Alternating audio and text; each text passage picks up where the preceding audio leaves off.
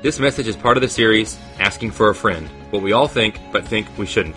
The entire series can be found at fromthefray.com slash asking.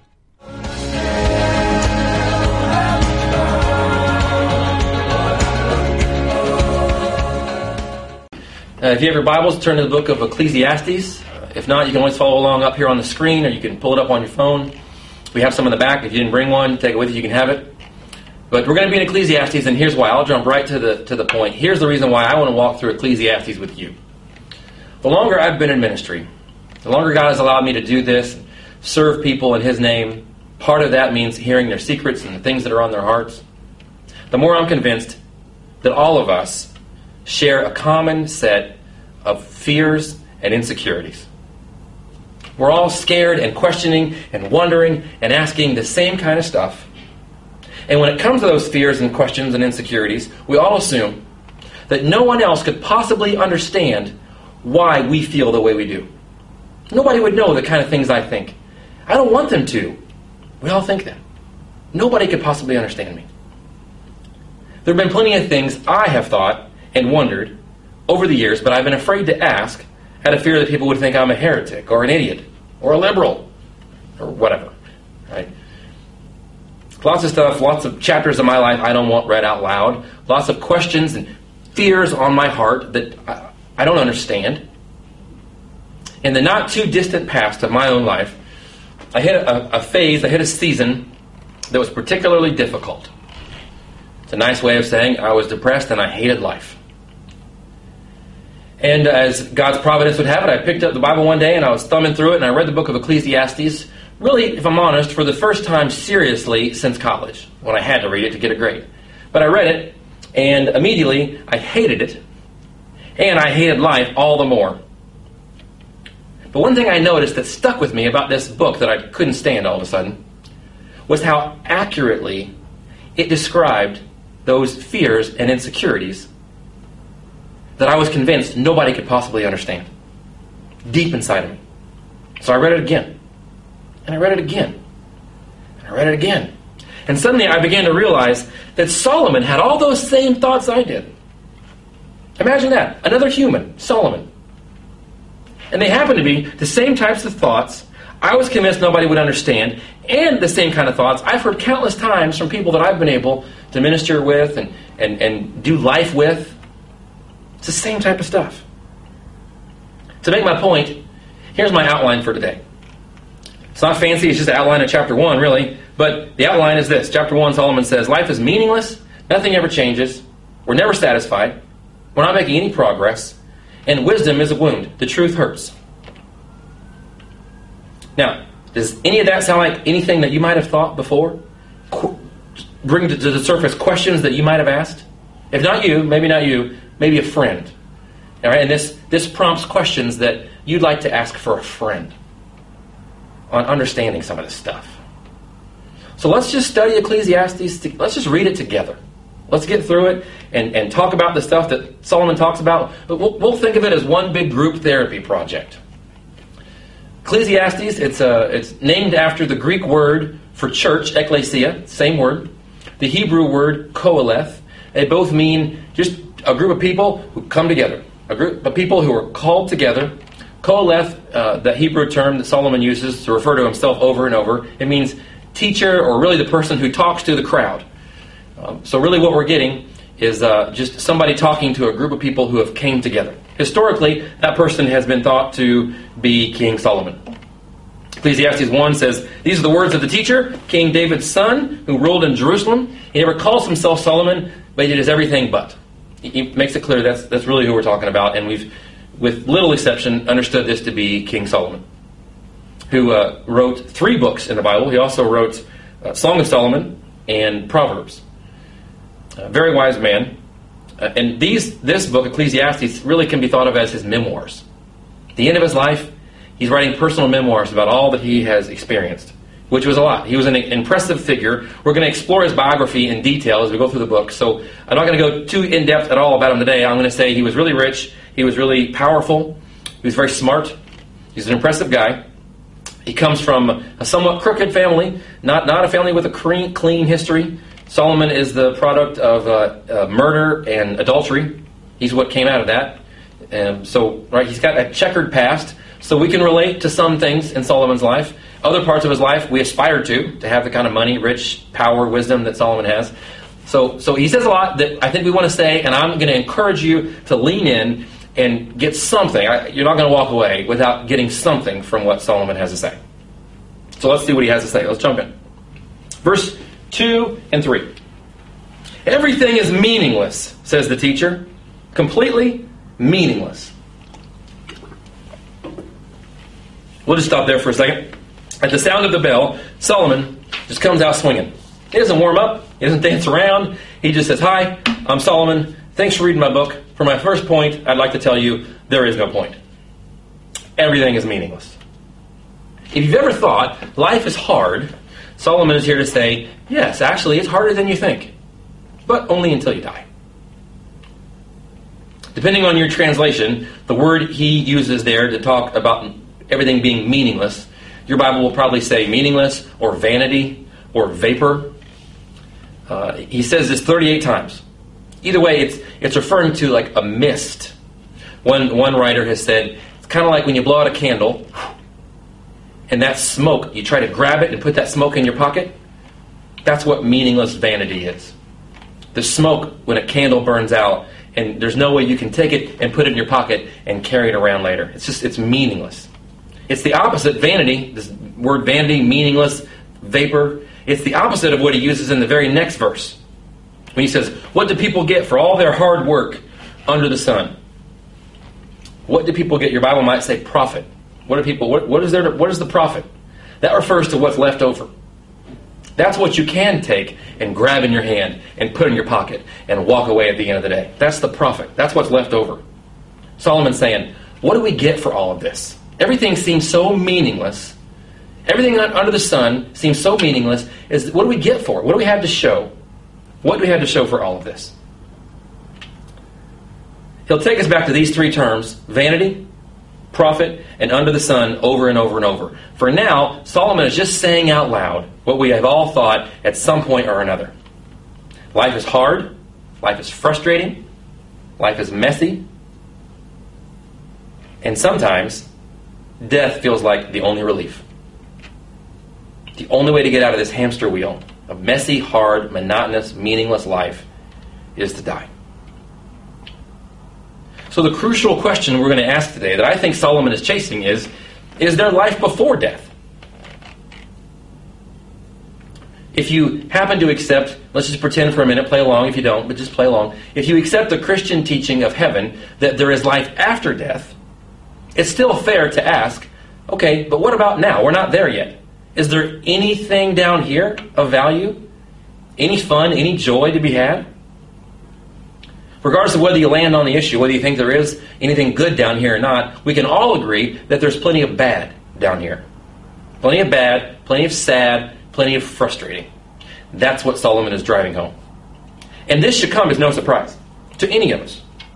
Our environment, this world, in many ways is designed, that word is intentional, is designed to work against us, to cause us friction.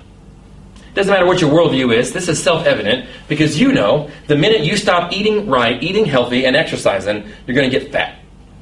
If you don't, then the rest of us hate you. The minute you stop maintaining anything, it starts to get unhealthy and decompose. As soon as you're born, you start to die. You can drink bottled water, you can take your vitamins, you can wear your seatbelt. The death rate is still one per person. Nobody gets out of here alive. If you're thinking, man, this is a depressing start, Solomon is not even warmed up yet. He's not even getting started. Our, our, environment is designed in many ways to work against us, and that shouldn't come as a surprise, especially if you've read your Bible, because the Genesis account of how everything got started tells us that it wasn't always this way. Adam and Eve at first had it pretty good in the garden. They didn't have any real issues at all until they got themselves kicked out. And when they got themselves kicked out, God frustrated creation and he set it to work against us. He injected purposeful tension into the system. Let me show you how this all works. Genesis chapter 3. And the man To the man, he being God, to the man he said, Since you listened to your wife and ate from the tree whose fruit I commanded you not to eat, the ground is cursed because of you. All your life you will struggle to scratch a living from it. It will grow thorns and thistles for you. Though you will eat of its grains, by the sweat of your brow you will have food to eat until you return to the ground from which you were made. For you were made from dust, and to dust you will return. Ecclesiastes 1. Generations come and generations go, but the earth never changes.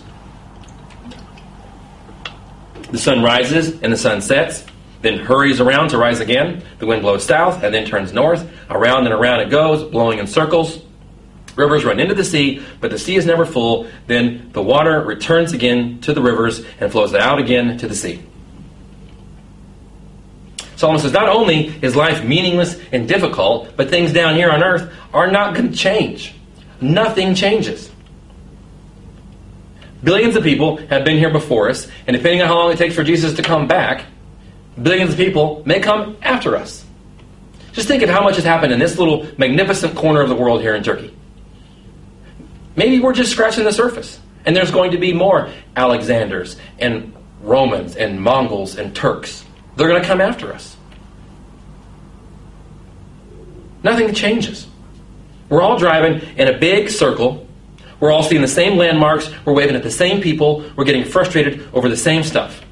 Solomon says, What's there to say about today that we really haven't already said about yesterday? Listen to these lyrics from Paul McCartney. Every morning she takes a bath. She wets her hair, wraps a towel around her as she's heading for the bedroom chair. It's just another day.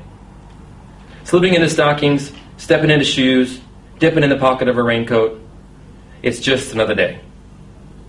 At the office where the papers grow, she takes a break, drinks another cup of coffee.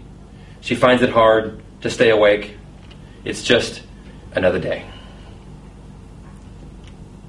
Paul McCartney is writing the theme song to our lives. We resist it, we push back, we say, no, no, no. But that's the theme song that could fit any of our lives. You ever run into an old acquaintance, somebody you haven't seen for a long time, and you go to swapping mutual disbelief about how you turned out in life? I haven't seen you in a decade. Would you ever imagine that I would, I would wear a suit one day? No, I wouldn't. How about that? Would you ever imagine that I would still be outside of jail and not incarcerated by now? No, look at that. You're wearing a suit. I'm not incarcerated. Here we are, a couple of adults. Why do, why do we do that? We have these conversations of genuine surprise about how we ended up, even though everyone else's progression through life is just to be expected. Just a couple days ago, my wife and I were having a conversation how we were in disbelief over the fact that our son Luke is now six, even though he was born six years ago. We had no reason to doubt his progression. He's a healthy kid. It's only natural that he would get older one day at a time like the rest of the human race. Why do we do that? Why is my suit, my lack of incarceration, my child's progression through life, why is that a genuine sense of surprise and shock to me? Ah, now we're getting at the heart of this book. We're getting at why we struggle so much under the sun. Because the hardest thing for you and I to acknowledge, brace yourself, is that we're not as important as we think. We're not. On average, we're average. Our kids, on their sixth birthday, turn six. One of the things Solomon is trying to convince us of throughout this entire book, listen, is to stop taking ourselves so seriously. Calm down. It's not as serious as you think. It's probably worse than you realize, so be encouraged and calm down. Now, before your triggers go off and you start flipping out to tell me how you're a snowflake, just wait, because this is actually really good news. As a friend of mine would say often, none of us are terminally unique. Let that sink in. You're not terminally unique. Whatever you're facing, whatever you're heading into, it's not new, it's not unique. And even if it feels like it for a little while, give it time and you'll see that it's not. This is a theme that Solomon will encourage us with. Time and time again. But first, he wants to make sure we understand how hard we resist that truth. We fight back against the inevitable. Not me, I'm different. It's not just another day for me. I'm unique. I'm special. The sun doesn't set on me. The wind blows where I want it to go. And every time I see the ocean, it happens to be full. We're not content to learn from the mistakes of others. We insist on making mistakes ourselves. We insist that we're different. And this is the point. We insist that our experience of the world has to be different than what anyone else has ever came across. Let me say that again. When we insist that our experience of the world has got to be profoundly different than what anyone else has came across, well, it leads to this kind of thinking. Verse 8. Everything is wearisome beyond description. No matter how much we see, we're never satisfied. No matter how much we hear, we're not content. Nothing satisfies us. Listen, once we start to come to grips with the fact that life can be monotonous and boring and meaningless, and we add that to the fact that it's not changing, that's heavy.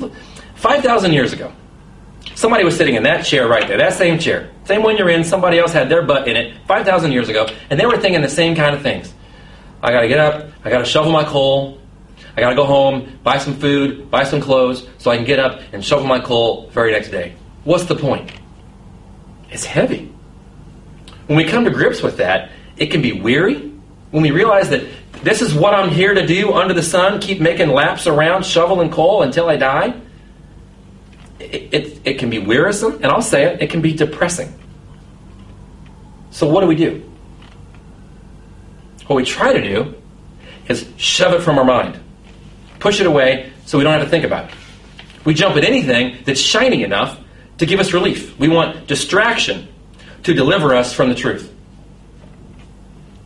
That monotonous truth of reality, we try to escape it and live on a substitute. It doesn't matter if you're a workaholic or an alcoholic. You're running from something. We want to be numbed to reality. But eventually that numbing, it works for a while, but it wears off. And when it wears off, we're sitting here in the chair getting ready to get up and shovel our coal for another day. You don't have to think very hard to understand why some people consider drugs or death as a relief. It's not hard to understand. There's a reason why you can watch three seasons of Breaking Bad on Netflix, back to back to back, turn them off, and then say, I'm bored. It's the same reason you can get promoted, get a nice job, get a raise, crank out 2.3 kids with your trophy wife, and then look around and say, What's next? We're never satisfied. The 1990s produced a lot of music that was better off left in the 1990s. However, in 1995, a rapper theologian operating as Skee-Lo gave us this social commentary. I wish I was a little bit taller. I wish I was a baller. I wish I had a girl who looked good, I would call her. I wish I had a rabbit in a hat with a bat and a six-four Impala. Never idea what he wanted to do with the rabbit, but eventually he opens up. I confess it's a shame when you're living in a city the size of a box and nobody knows your name. You mean I'm so regular? I'm so ordinary. I'm so average. I'm so average that nobody knows my name. Maybe they would if I was I was bigger, I had a better physique. Maybe they would know me if I could play sports or I had a pretty pretty girlfriend or pretty husband on my arm or I had a big car. Maybe then somebody would know me. I wish, I wish, I wish. 30 years before Mr. Skee-Lo's confession, Mick Jagger comes along and screams, I can't get no satisfaction. Because I try and I try, and I try, and I try. We have appetites. We have lots of appetites. It doesn't matter if it's an appetite for cars, or for sex, or for dinner. What happens when you feed an appetite? It comes right back. That's what appetites do. Nobody has ever eaten a plate of bacon and eggs, pushed it away, and says, Well, that ought to take care of breakfast for life. No. We want second breakfast and elevensies and enough cars and sex to choke a horse. If horses ate cars and sex. You know what I'm saying? So what Solomon is saying here is that life, everything under the sun, life as you and I know it, is an appetite that cannot be filled. Whether it's hunger or desire or the ocean, life is like a bucket with a hole in it. It's never going to be filled. There is no satisfaction to be found anywhere down here. A sneak peek in the next week's sermon, Solomon says, Trust me, I tried it. I'm richer than you, I'm smarter than you, I'm hornier than you. I tried everything you wish you could try, and at the end of it, it's not the satisfaction that I was hoping. But every generation comes along, and when we come to grips with this reality, we say, Well, we can fix it. We'll work smarter, we'll work harder, we'll progress past it. Evolution has hit its peak with us, we have the solution. Well, confidence comes with ignorance. To this, Solomon says, history really repeats itself. It's all been done before.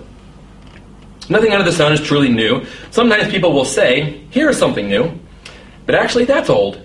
Nothing is ever truly new. We don't remember what happened in the past. In future generations, no one will remember what we are doing now. We're not making progress. Every generation comes along, they drive some laps around the same cul de sac, and then they die. So the next generation says, but we're different, right? Evolution peaked with us. We are what the world has been waiting for. You're welcome. We're just going to drive faster. So they do. And maybe they make some more laps around the cul de sac. Maybe they don't. But then they die. I don't care how, listen, listen.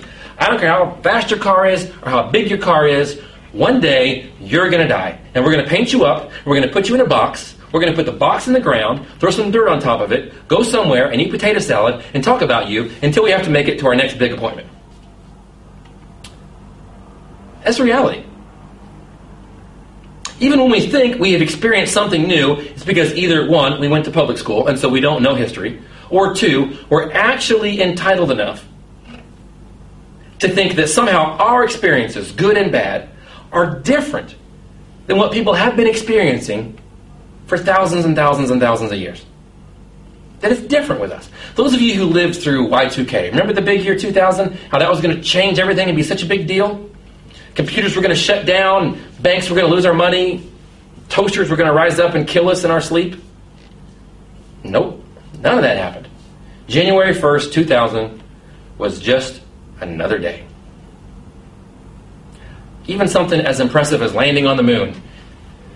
The only thing there is to do on the moon is turn around and look back at the Earth. Now, I'm being facetious, but I'm trying to make a point. And it's not that I'm against research or advancement or study and growth. I'm probably addicted to those things. I'm not against them at all. But here's what I'm against. Listen to me. I'm against any of those achievements convincing us that we are so unique that we have arrived at a position in the universe where the fundamental set of problems facing the human heart, our basic existence, is somehow different than what's been going on under the sun since the dawn of time. You know what, men? Your dad is insecure too. And his dad had questions of insecurity, and so did Neil Armstrong. Men have been asking since Adam Do I have what it takes to make it in the world? You know what, women? Your mom wondered if she had any real value. Your grandma wondered if she was significant or pretty or if she mattered. If she had anything to offer in the world. Was she worth anything? And no amount of trips to the moon is going to change those fundamental insecurities that rest inside of each of us under the sun. To start to wrap this up, let me ask you. You ever hear or see something that you wish you didn't hear? Of think, yeah, this sermon. Yeah. Ever, ever see something you wish you didn't see? I remember the day I found out. Sorry, I'm struggling with a cold here. I remember the day I found out there was no Santa Claus. I started connecting the dots it wasn't long until I realized there's no tooth fairy and there's no Easter bunny. I was devastated. So much of what I had came to believe was gone just like that. The magic was gone. It took my poor wife like a month to get me out of bed and tell me to go back to work. The song wasn't out yet, but I remember when it did come out, Toby Keith described perfectly how I felt that time. I thought, I wish I didn't know now what I didn't know then. That's exactly what Solomon says next. Wisdom is a wound. Ignorance is bliss, because the more I know, the worse it gets. The truth hurts. Wisdom is a wound, and it's a wound that is messy and it will bleed as long as we are down here under the sun. Verse 13 I devoted myself to search for understanding and to explore by wisdom everything being done under heaven. I soon discovered that God has dealt a tragic existence to the human race. Why is life as we know it meaningless and repetitive and unsatisfying? According to the wisest man who ever lived, because God made it that way. The ESV translates it an unhappy business. NIV says a heavy burden. As unsettling as that sounds, that God is the one who delivered this tragic, unhappy, heavy business, it's unsettling, but I believe it's the key to sorting out this enigma of why things feel so unescapably meaningless down here. Let me ask you do you ever ask for help when you don't genuinely need it? When you ever ask someone to carry a box when it is a package that you could throw around in one hand? You ever reach for a dictionary to spell a word you already know how to spell? You ever phone a friend for an answer when the question is as simple as 2 plus 2? If you're anything like me, those moments when I got it, I, got, I don't need any help, those become the cockiest moments of my existence. And I'll tell you what, a cocky Bill Massey is not a good Bill Massey. Does not result in a good version of me. Remember Adam and Eve? We started with them, we'll end with them. They had no tragic existence in the garden, no heavy burden. Their whole life was one big string of happy business. Did that cause them to draw in close to God with a loving relationship of worship and adoration and service? Hardly. Actually, it sent them the other direction, and it made them think, you know, I think it's time for us to go out into business on our own. Start to launch out into our own business. So they, they flipped God the finger that He made, and they launched out into oblivion. It cost them dearly. Talk about wisdom being a wound. That knowledge that they got from eating that fruit that truth cost them severely. The result? This is what it cost them. Everything going on under the sun, really, it is all meaningless. It's like chasing the wind.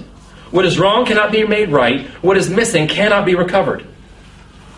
Solomon's telling us there in verse 15 what we all know to be true, but we spend our lives pretending that it's not. The past cannot be changed. There's no use in worrying about how you might have done things differently.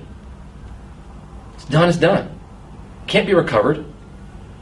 Under the sun is that third phrase that we'll, we'll, we'll return to over and over again. Solomon uses it 29 times to refer to life down here on earth, worldly speaking, a human point of view as you and I know it. And Solomon is telling us that life as you and I know it down here offers no hope, no resolution to how meaningless and monotonous our existence is down here. There's no glimmer of hope. There's no light at the end of the tunnel down here to make us feel better about where we are now, where we're going, or anything in our past. In fact, the more we find out, it just becomes this big anchor that we have to drag around as we drive our laps around the cul de sac. That's how things are under the sun with no hope in sight. But what about over the sun? Solomon spent his entire life feasting on everything under the sun, and at the end of his life, he realizes the key to enjoying anything under the sun is to view it from the other side. Listen to me, please. I'm not saying we've resolved everything today. I'm not saying that at all. But I'm saying learn from the memoirs of an old man who achieved everything we wished we could achieve. He'll prove it next week. And listen to what he has to say. Everything down here is meaningless. But over the sun, there might be something else to consider. Paul tells the church in Corinth So, my dear brothers and sisters, be strong and immovable, always work enthusiastically for the Lord. Stop for a minute and confess I'm not always strong or immovable or enthusiastic. Solomon's fears and insecurities are my fears and insecurities. I wonder, like Solomon did, is there any point? Am I wasting my time here with what comes next? Is there any value to this? Why am I doing this? I don't see any of the fruit that I would like to see. Is there any progress? But you know what? At the end of the day, I believe in heaven. I really do. I believe there are more reasons to accept the God of the Bible and believe in the reality of heaven than there are reasons not to accept it. I think the math is in the favor of Christianity. But I still I still wonder is there life before death? And for that reason, the last sentence of this verse intrigues me. Nothing you ever do for the Lord is useless? Nothing? You mean if I follow this, if I flesh this out, that despite my weaknesses and my insecurities and my history, my, shoot, my present, the stuff I'm worried about now, that somehow my, my work can produce something that is not meaningless or vain? If you don't have a view of the world that gives you some type of deep contentment, blessed assurance. If you don't have a view of the world that gives you meaningful answers to these questions that Solomon raised, may I suggest, may I ask, plead that you stick with us as we follow this book, because I think Ecclesiastes is the book for you. It leads us to a God who says this The thief comes only to kill and destroy. I come that they may have life and have it abundantly. Amen.